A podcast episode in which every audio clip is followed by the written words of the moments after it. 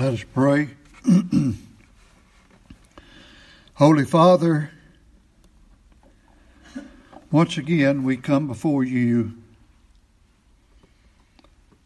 thanking you for your word. If it were not for the Holy Scriptures, each one of us would come up with a different way of explaining you, your attributes, how we are to live, how we are to worship you, and various other subjects. But you have written it large and clear.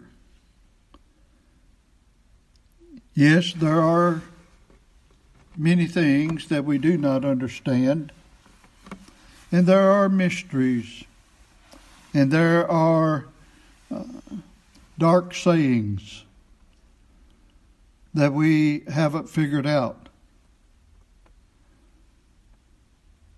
But the overall basics are very clear. You are the eternal God. You created the heavens and the earth. You have said there is no God but you.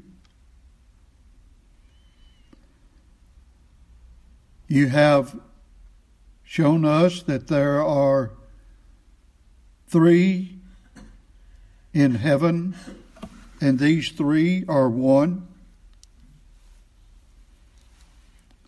You have testified that Jesus is your Son,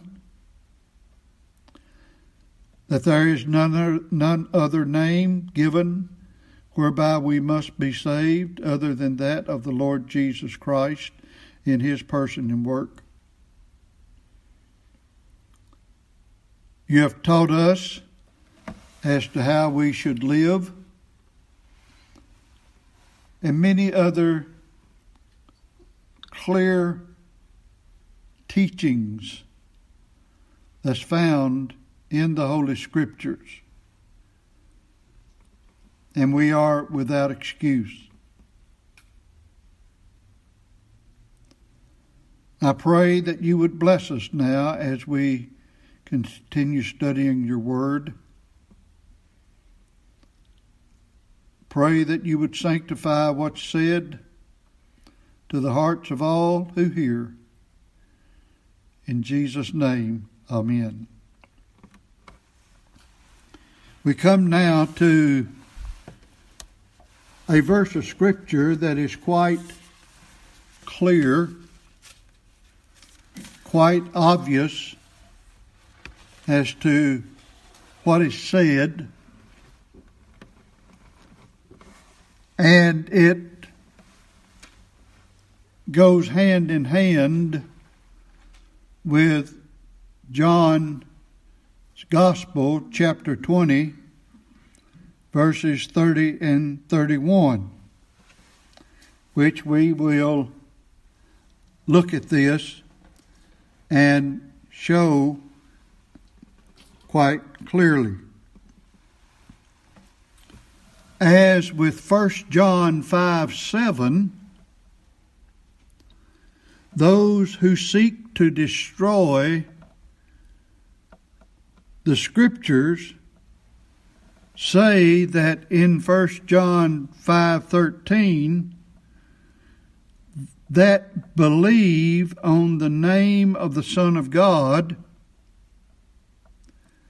is not in the what they call the oldest manuscripts. So you can see that there are people that attack the Word of God over and over and over and over again to try to make it say what they want it to say rather than what God intends to be said.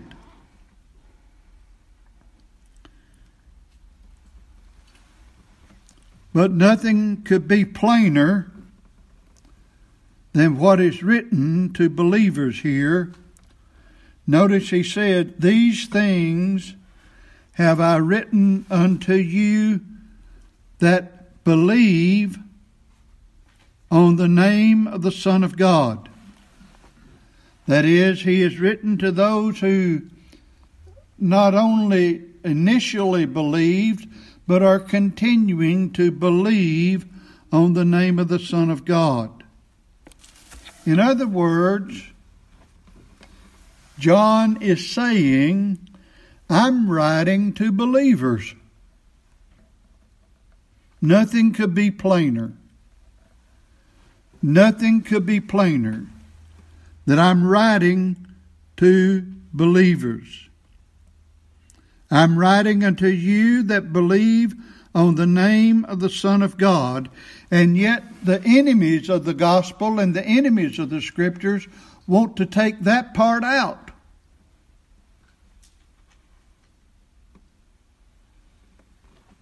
And they'll have a marginal note and said, say, well, that's not in what they call the oldest or the best manuscripts. Now, I'm not going to tackle that uh, again. We've already touched on that. And uh, so, for anybody that wants to know what I believe, go back and listen to sermons on verses 6 through 9.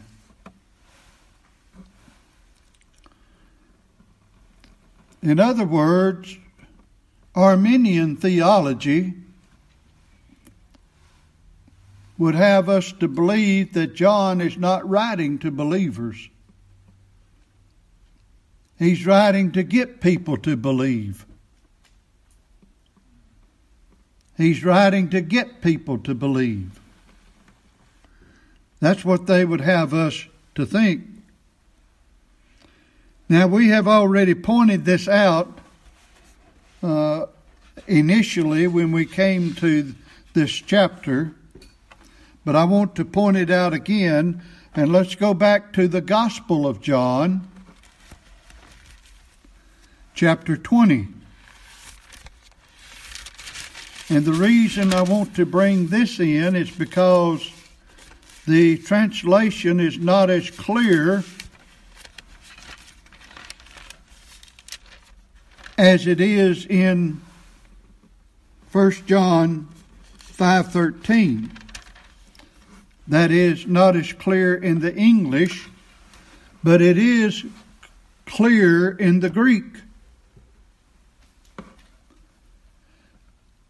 And I've got a plethora of commentaries on the Gospel of John, and I can assure you that hardly any commentator on John 20, verses 30 and 31, give the accurate translation and meaning of these verses clearly. They may do so obscurely, but not clearly. In other words, most of the commentators as well and preachers. And I'm talking about people that know the Greek language and know New Testament Greek better than I do. You say, well, how can you be so uh, sure and they not? Well, we'll show that here in a moment. And and they give the idea of these verses the same idea that they give John 3:16. Most people under the guise of Christianity will say that John 3:16 means if you believe then God will give you eternal life. That's what most people think. That's what most people uh, believe, and that's what is largely taught. But John 3.16, well, I'll just go there and uh, read it lest I misquote it. Uh, it'd be kindly hard to misquote it, but uh, there have been many a times I thought I had everything down pat when I didn't. but notice John 3:16. For God so loved the world that he gave his only begotten son that whosoever believeth. What is believeth? Present tense. It's not whosoever will believe. It's whosoever is already believing. And what about the believer? He should not perish. The believer will not perish. And the believer not will have, but have. He already has everlasting life. That's all John 3:16 is saying. And anybody that will say otherwise or lead you to believe otherwise is either ignorant of the scriptures or he's dishonest. Now let's go back to John chapter 20.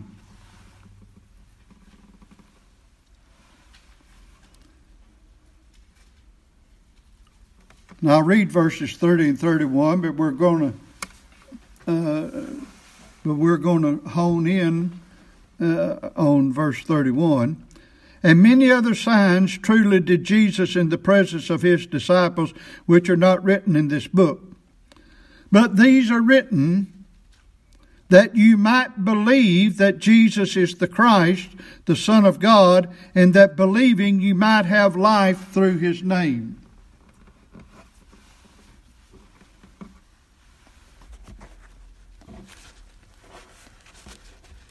But thankfully, there was a man by the name of A.T. Robertson. Several years ago, he was probably one of, if not the most renowned Greek scholar of New Testament Greek. He was known worldwide. I've got a book in my library that's just about three to four inches wide and about eight inches tall. In other words, uh, I mean, about three to four inches thick, called his Greek grammar of the New Testament. Now he had a smaller grammar than that, but and than that, but uh, and then he also wrote a series of word studies on the various New Testament books. And concerning John 20, verse 31, listen to what this renowned Greek scholar had to say that ye may believe. And then he gave the Greek hina pisteuete. In other words, uh, pisteuete is the word for believe. And he says, purpose with hina, that, it, that you may, and the present active subjunctive of pisteuo, the word Greek word for believe. And then he says, here's what that should be translated that you may keep on believing. In other words, John wasn't writing to get people to believe. He was writing, These are written that ye might keep on believing. And A.T. Robertson gives the, the Greek construction and meaning, when most of your commentators will not do that. And Robertson went on to say, the book has had precisely this effect of continuous and successive confirmation of faith in Jesus Christ throughout the ages. In other words, he said the Gospel of John has had this effect of encouraging believers to keep on believing throughout the ages. And then the part, the latter part of that verse, and that believing ye might have life through his name. Robertson gives the Greek grammar for it. And here he notes that the and that believing the word believing there is the present participle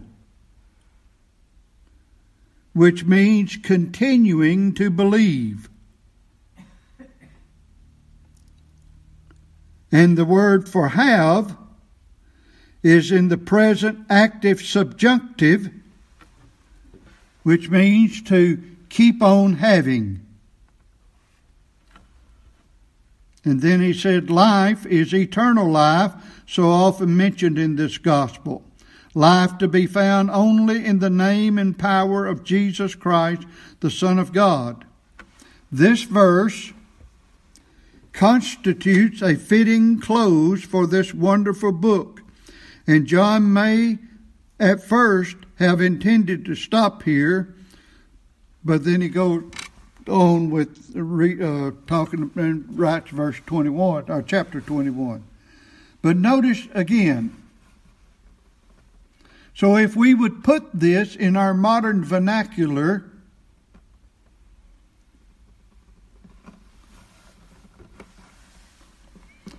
But these are written that you might keep on believing that Jesus is the Christ, the Son of God, and that continuing to believe you might keep on having life in his name. So John was not writing the Gospel of John in order to get people to believe. John 3:16 as we've already shown is in harmony with this. And then John closes it out and tells why he has written it. And then when we come to, back to 1 John chapter 5 and verse 13, we see that John is still saying the same thing. But let me add, it is not John that's saying it. It's God. John was writing by inspiration.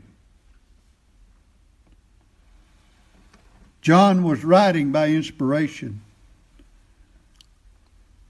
And if time permitted, which would take several sermons to do so, we could go through the Gospel of John with many, many, many other verses, as well as First John, which we've already pointed out from time to time,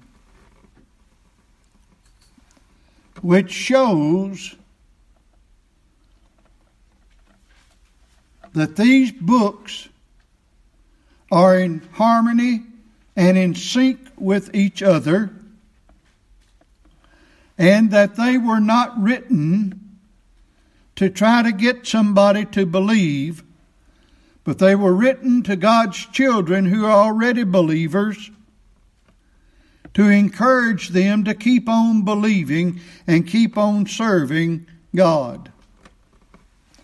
And obviously, 1 John 5:13 is saying that, but the enemies of the scriptures want to take part of it out to give you a different idea. In other words, they want to say, These things have I written unto you that ye may have eternal life. That's what they want you to think. But no, these things have I written unto you that ye may, unto you that believe, that believe. I believe that it is essential that the gospel be preached.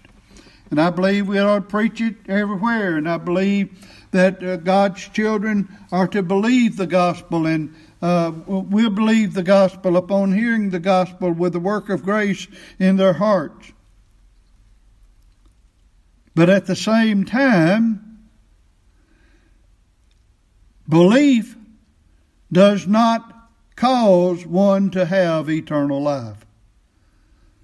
One only believes because he's already that he, he already has eternal life.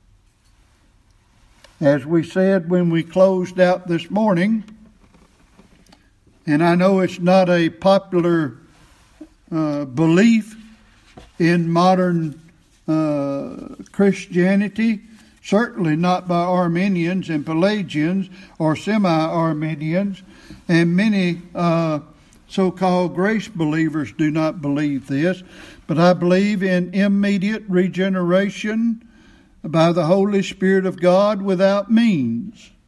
And I'm not alone in this. I do, in fact, actually, for uh, it won't mean anything to you here in this congregation, I don't think, but to some out there that may be listening to this, uh, if they'll look up on the internet, uh, Regeneration and Conversion by Samuel Hopkins.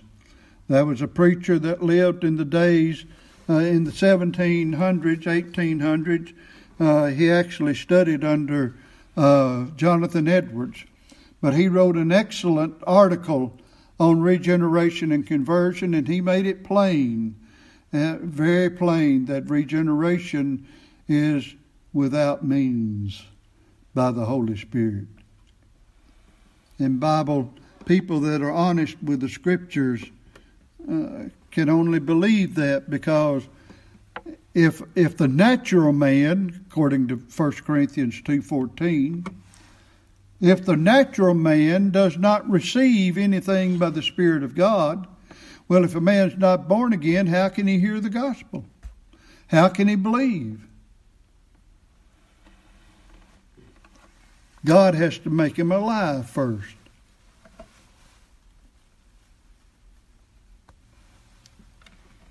If I go to the funeral home and see John laying out there on the table, I made up the name John.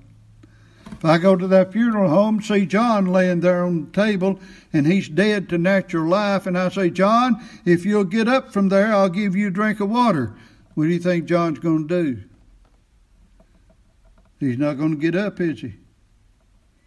If I say, John, I'll give you a, a million dollars if you'll get up, John's not going to get up, is he? He can't. He can't. He's dead. And when a person is dead in trespasses and sins, he's not only dead in sin, he's dead to the grace of God. He's not dead to God and God's grace because God's grace can make him alive, but he's dead to the grace of God. He's dead to the things of God, in other words.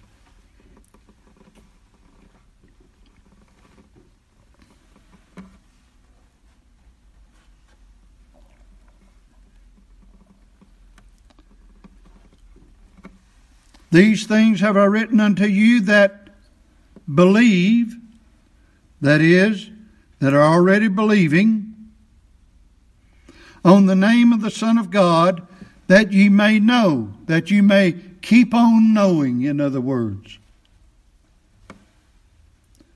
That know is present active subjunctive. You say, well, I don't know what present active subjunctive mean. Well, you can actually Google that. Say, what is present active subjunction in the New Testament Greek in Google, and it'll tell you. If somebody wants to know the truth, They'll seek it out.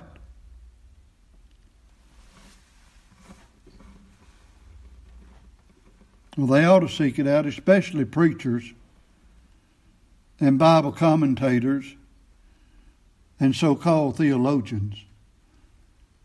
They ought to seek out the truth and not pervert the truth because it's a, it's a serious thing to pervert the gospel.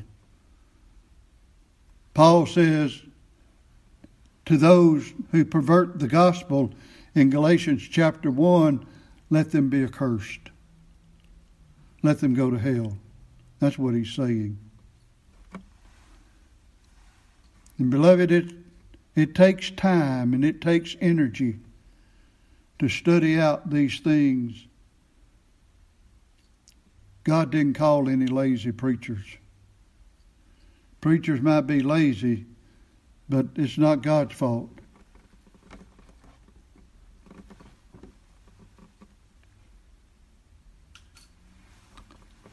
And then it says, not only that ye may know, that is present active subjunctive, that is that keep on knowing, that ye may have, what is have?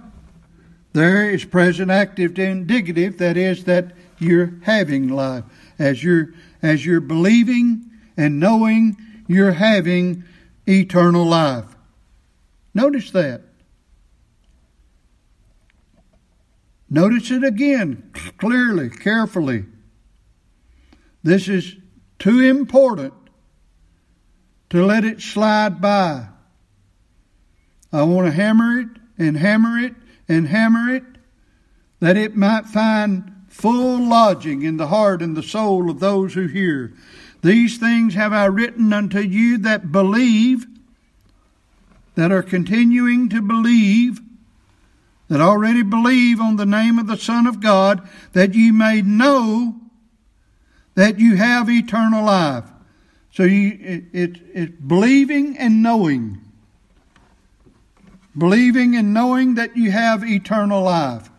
And as we said this morning, so say we again from John chapter 17, verse 3 what is eternal life?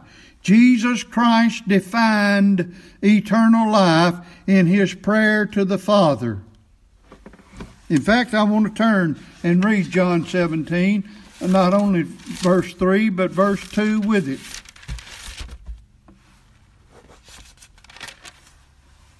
Too many people have the idea man can just be a child of God and do whatever and believe whatever he wants to. That's foreign from the scriptures. John 17, 2, as thou hast given him, that is, the Father has given Christ. Well, let's go back and read verse 1. These words spake Jesus and lifted up his eyes to heaven and said, Father, the hour is come. Glorify thy Son, that thy Son also may glorify thee. As thou, Father, hast given him thy Son power over all flesh, that he should give eternal life to as many as thou hast given him. Every elect child of grace. How many did the Father give the Son? Every elect child of grace.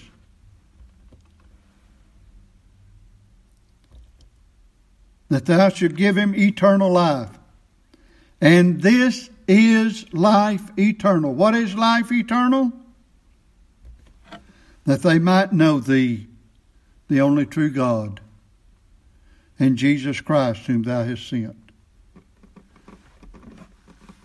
Eternal life is knowing Jehovah, the true God. Not Shinto, not Brahma.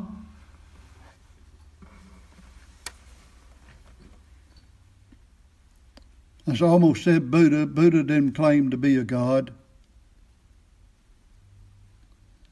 Not Muhammad.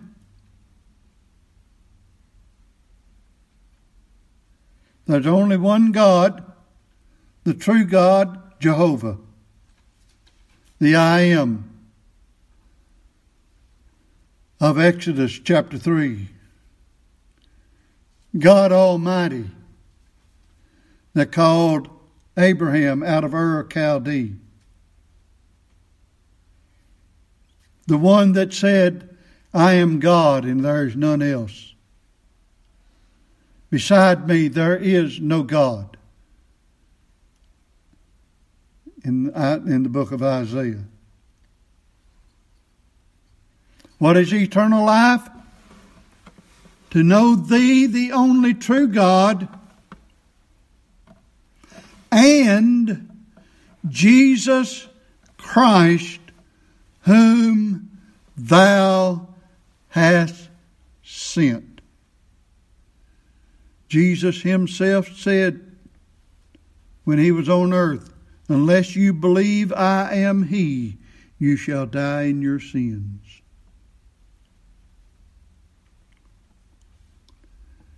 In 1 John 5:13 These things have I written unto you that believe on the name of the Son of God that you may know that you have eternal life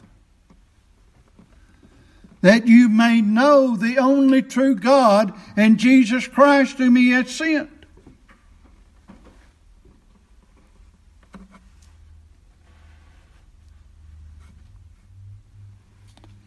This true God is the Creator. Genesis 1 1. This is the true God. And beloved, as you continue reading through the Scriptures, notice from time to time, essentially in every book, it talks about God who created the heavens and the earth. The God who created the heavens and the earth the God who created the heavens and the earth. There's only one God. There were some Athenians. Uh, Paul said, You, uh, those whom you ignorantly worship, uh, you're the offspring of God. There's only one God. He's the one that made everything.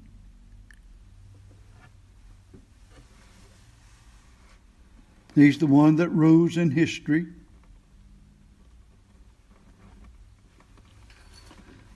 Notice what he said there in, in Acts 17.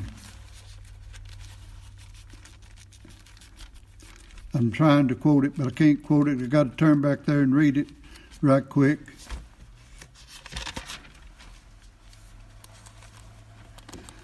And hath made of one blood all nations of men for to dwell on all the face of the earth, and hath determined the times before appointed and the bounds of their habitation. That's Acts seventeen twenty six. In other words, the bounds of all the nations and the habitations of each ethnic group. God has set the bounds. This is the same God of, of Psalm 76 10. The wrath of man praises thee, and the remainder thou restraineth.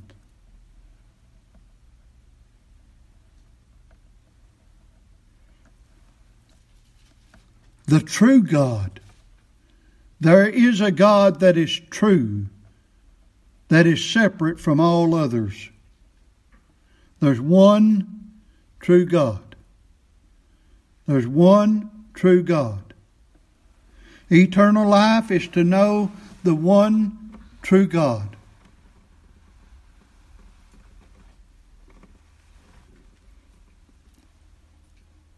Like I said, He's the God Almighty of Abraham, Isaac, and Jacob. He's the I am of Genesis 3, of Exodus 3.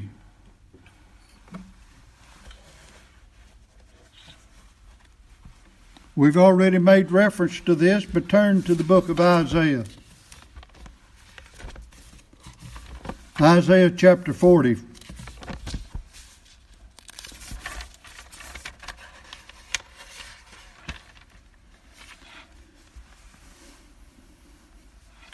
Verse 28 Hast thou not known?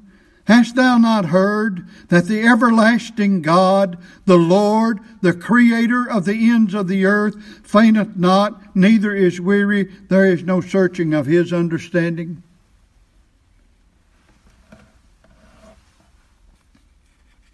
Isaiah 43. Verse 11. I, even I, am the Lord and by the way, you noticed, uh, I didn't point this out in the other verses, but notice in uh, the word Lord is all in caps. Capital L, capital O, capital R, capital D. That means Jehovah. That's the I am of Exodus. I, even I am the Lord. I am Jehovah. And beside thee there is no Savior.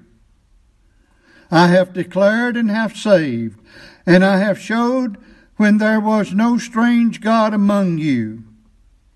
Therefore ye are my witnesses, saith the Lord, that I am God. There's that witness again, by the way, but we'll, we won't stop there. Yea, before the day was, I am He. Before the day was, I am. Don't you like that? Before there was ever a day, God was there. And there is none that can deliver out of my hand. I will work, and who shall let it?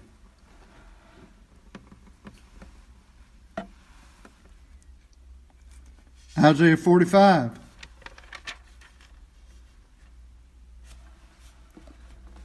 Taken up in verse 5. I am the Lord, and there is none else. See, I am Jehovah. I'm Jehovah. I'm the Lord. I girded thee, uh, excuse me, there is no God beside me. I girded thee, though thou hast not known me, that they may know from the rising of the sun and from the west that there is none beside me. God said, I want people to know from the rising of the sun to the going down of the same, there's no God but me. I am the Lord, there is none else. I form the light, I create darkness. I make peace, I create evil. I, the Lord, do all these things. Drop down, ye heavens. The, the evil there is calamities and so on. In other words, if there's a flood, that's at the hand of God. You know, we have people say, well, God doesn't have anything to do with the tornadoes and the floods and this, that, and that. Well, if He doesn't, then He's not in control of it. He could stop it any time He wants to. And you say, well, why does He allow things to happen? We don't know. The secret things belonging to Him. Some of it is for judgment, some of it is not. And uh, uh, uh, well, I don't. I don't want to try to slice that cake. I, the Lord, do these things. Drop down, ye heavens, from above, and let the skies pour down righteousness. Let the earth open, and let them bring forth salvation, and let the righteousness spring up together. I, the Lord, have created, created it.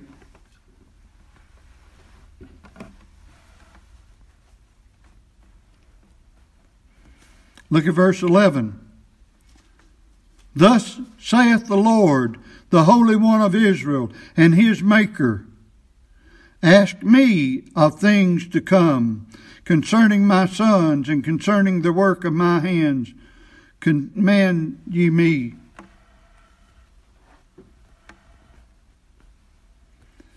Drop down to verse 14.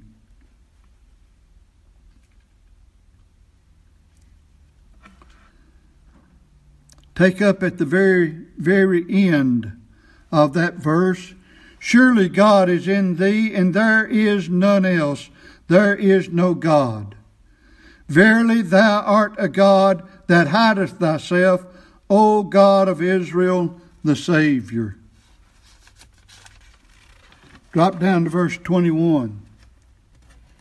Tell ye, and bring them near. Yea, let them take counsel together. Who hath declared this from ancient time? Who hath told it from that time? Have not I the Lord, and there is no God beside me? A just God and a Saviour, there is none beside me.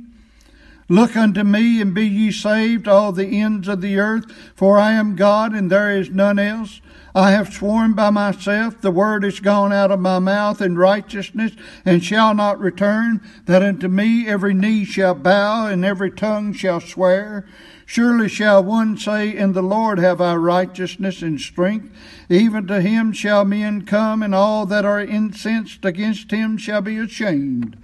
In the Lord shall all the seed of Israel be justified and shall glory. Psalm 46 verses 9 and 11. Verse 9 Remember the former things of old. I am God and there is none else. I am God and there is none like me. Verse 11 Calling a ravenous bird from the east, a man that executeth my counsel from a far country. Yea, I have spoken it. I will also bring it to pass. I have purposed it. I will also do it.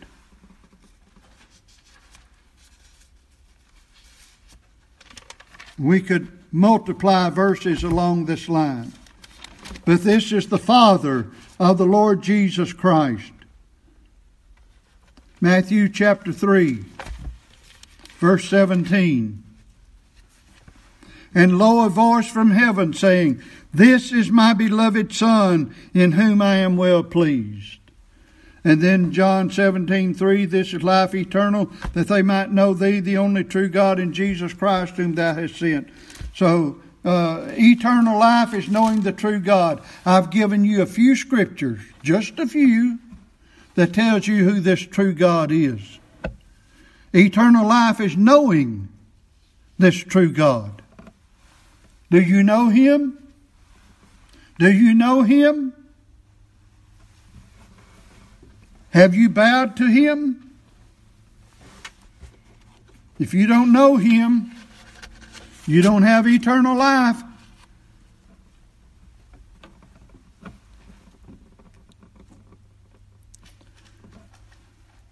And who is this Jesus Christ?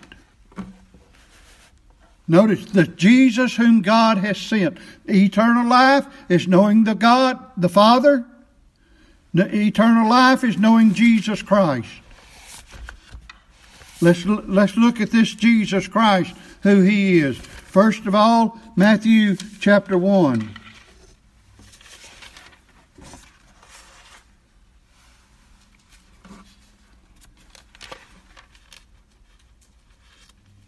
Matthew 1.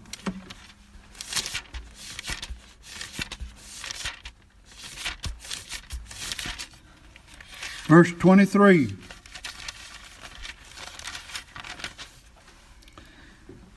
Behold, a virgin shall be with child, and shall bring forth a son, and they shall call his name Emmanuel, which being interpreted is God with us. So, who is this Jesus Christ? It's God on earth. It's God on earth. This is the one that a virgin shall be born, and his name shall be called Emmanuel. Isaiah 7:14.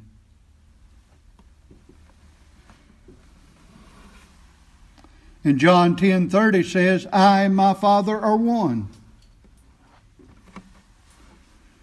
Jesus Christ is not only God on earth, he's not only the Son of God, he is God.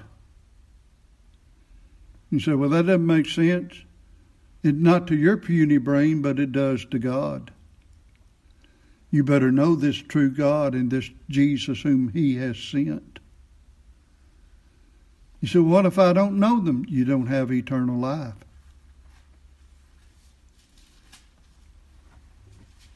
Eternal life is knowing the true God in Jesus Christ, whom he has sent.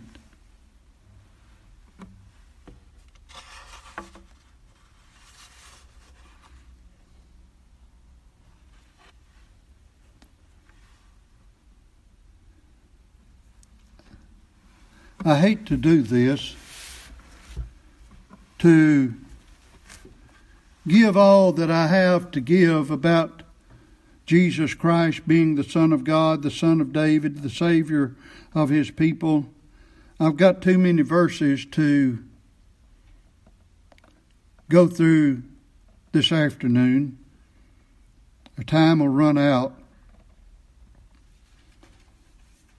And it's too important to leave it out. So we're going to stop here and take up with that. And so we'll, uh, Lord willing, we'll finish up verse 13 in our next message and continue on with 1 John chapter 5. But I want to drive this home as much as I can. And the reason is because of how many people have perverted the gospel over the years.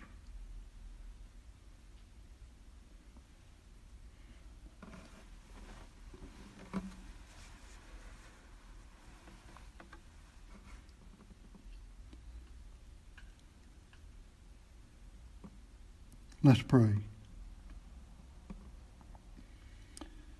Holy Father,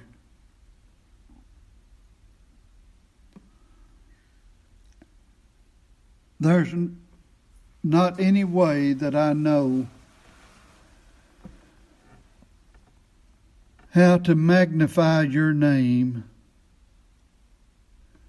and the name of thy darling Son as much as I desire. And obviously, you cannot be exalted, nor honored or glorified too much.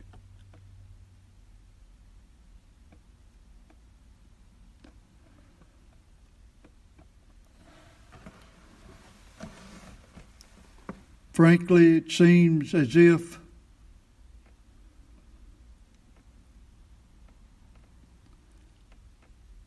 I'm just lost.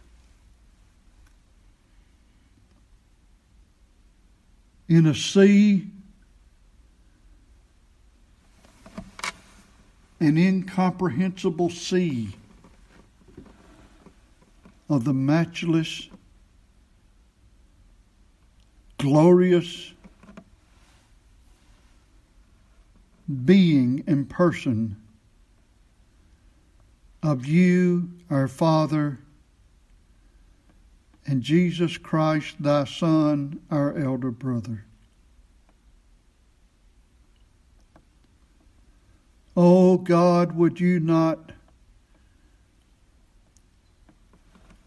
magnify the truth of your being and of your Son on our hearts?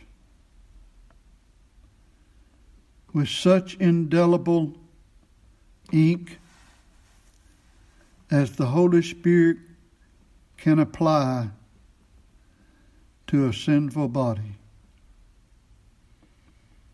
We ask in Jesus' name. Amen.